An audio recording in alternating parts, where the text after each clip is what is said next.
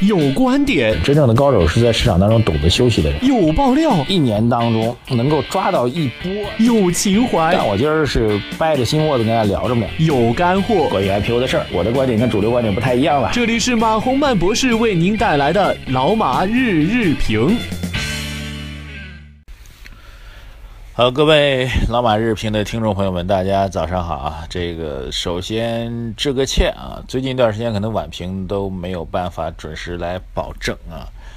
呃，但是我觉得，当然晚上如果有特别突发的情况啊，大大涨或者大跌呢，我觉得会加评论。那如果像昨天这种波澜不惊的，我可能就评论就暂时停掉啊，因为最近一段时间都在出差啊，都在出差，而且会持续时间比较长，呃，所以会有一些。小小的技术性的障碍吧，请各位来这个理解啊。然后昨天晚上外盘呃也是波澜不惊吧，小幅上涨啊。现在美联储内部号称的这个要加息的人数在增加啊，这先搁一边，我们先不管它啊。因为今天有比较重要的几个消息啊，或者说比较有意思的消息，给大家做一下点评啊。什么呢？第一个啊，非常有意思的是证监会的啊。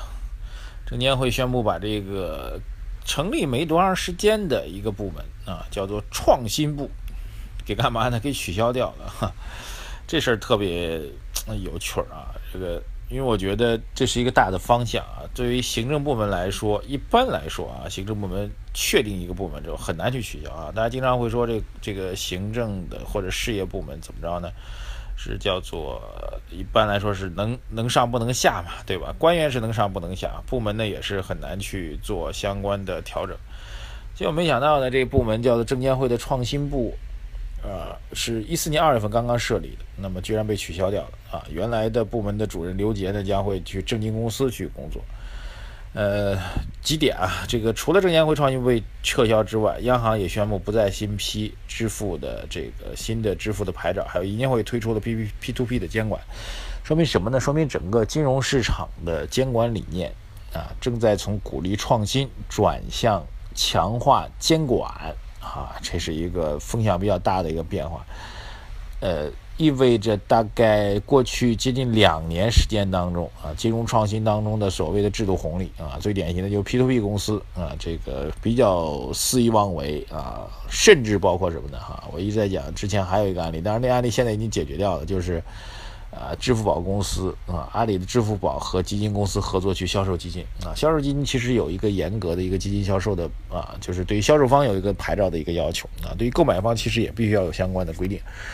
也打擦边球啊，就是大公司打擦边球，小的 P2P 公司也打擦边球啊。然后大家口号就金融创新啊。当然，从我个人来讲啊，我是比较支持鼓励金融创新的啊。但是金融创新呢，呃，它会遇到一个监管的边界，就金金融的创新和金融的监管之间是是一对矛盾的对立统一体啊。各位都学过辩证法啊，我们学这个马克思主义原理的时候都必须要学辩证法嘛。所以两者。这个对立统一关系发生碰撞的时候，呃，就会在某一个阶段当中，可能创新会突出；另一个阶段就是监管突出。那显然，目前来讲，创新啊，这个突出的放纵的阶段啊，或者再具体点儿，对于类似于 P2P 这样公司的这种所谓的监管的啊制度的红利，现在显然已经取消掉了啊。那么它意味着什么呢？意味着对于主流的资金来说，会有一个困惑啊。主流资金呢，之所以会选择 P2P，或者说大量的资金规模会选择 P2P 吧，是因为那边收益率偏高。那么这部分资金，当它在这个新的金融领域当中没有更好的投资渠道的时候，会回归啊，一个是回归，另外一个是困惑，回归到比如说到这个银行系的理财机构当中来啊。这其实监管，最近我多次碰到这个金融监管部门负责人都提了类似的这种说法啊，希望这个。社会资金能够到理财系当中来，进银行系当中来，这样的话风险会降低很多，他们也会少很多事儿。另外一个就是困惑啊，为什么呢？就是这些资金不愿意回到银行系当中来，那他们能干什么？对，这就是一个问题了。这问题始终是存在的。呃，这是第一点。第二点就是对于这个类似于 P to P 这种互联网公司来说，他们将来何去何从？啊，这个行业的整合啊，或者竞争的压力会越来越大啊。打着各种创新牌照的牌号的这种新的金融公司，他们的压力会越来越大。资本上也是如此啊，证券市场的监管也会进一步的强化啊。所以我我一直想给刘士余起个外号叫刘监管。他一定要注意，大家啊，他上任之后，呃，不只是注册制暂停了啊，包括这个上交所，就我一直很难理解的上交所的这个，呃，我们的新的这个科技创新板块啊，为什么也会被叫停啊？战略新兴板也会被叫停，这我觉得还是很难理解的。但是，所以也证明他是一个非常非常强化监管的一个人，好吧？呃，对于各位投资者来说，还是要回到价值投资理念。非要给一个结论的话，那就是在流监管或者整个金融监管的大的背景情况下，各位应该更多的考虑基本面，考虑价值投资，抓大方向。好，这是第一个。第二消息是关于呃财政政策的啊，这个非常有意思的几条财政政策，给大家念给大家。第一条啊。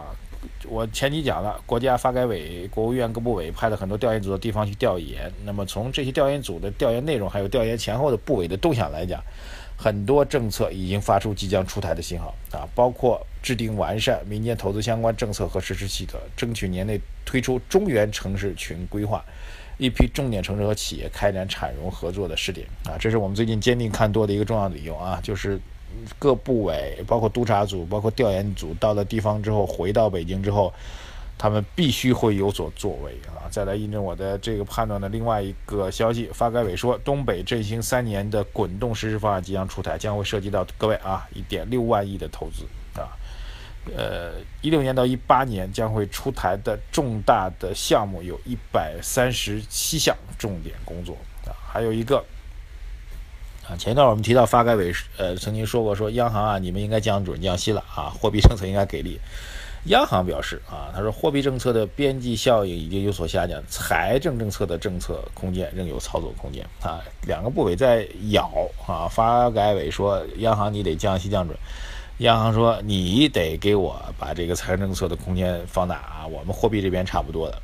啊政行政部门互相互相有点这个挑刺儿找茬儿的意思，背后呢其实就是压力啊，就希望能够减轻自己本部门的压力。那这压力来自于哪里呢？其实来自于我们中央最高部门嘛啊，希望能够中央最高部门希望能够啊带动这个经济增长，各行政部门各领压力啊，这是第二条啊，各位注意啊，我们的行政发力是必然的啊，这是我认为整个指数会迎来一波战略性机会啊。的这个重要理由，抓大放小，基建为主，呃，然后不要恐慌，等等等等，这是我们节目最近两个月到三个月一直在讲的内容，各位应该想清楚了啊。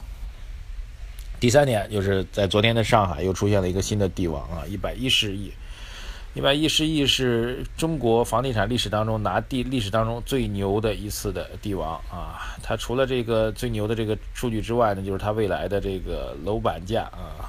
呃，将会楼板价到十二万啊，这个销售价格应该到十五万，而目前周边地区的价格大概是在六到七万的样子，这就意味着未来两年到三年吧，撑死到三年，这个地区的房价应该要翻一倍，这个项目才能不亏钱。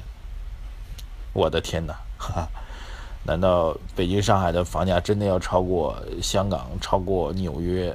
呃，超过东京吗？我不知道啊。房地产我已经，说实话我也看不懂了啊。呃，但是它也表明什么呢？如果对整个今天节目做一个统揽性的总结的话，说明整个社会的资金依然缺乏好的投资机会。哪怕负担着极高的资金成本，他们也愿意去搏一把。嗯，所以政府的压力很大，也意味着政府的空间也很大。继续坚定的啊，看好本轮行情，抓大放小，回到价值投资。好，谢谢各位啊！我们的新书《纯享人生》已经正式出版了啊！各位需要订购的可以来关注我们财经马红漫的微信公众号啊！一定要关注我们的微信公众号“财经马红漫”啊！然后里面有订购我们图书的环节，谢谢大家，感谢支持，再见。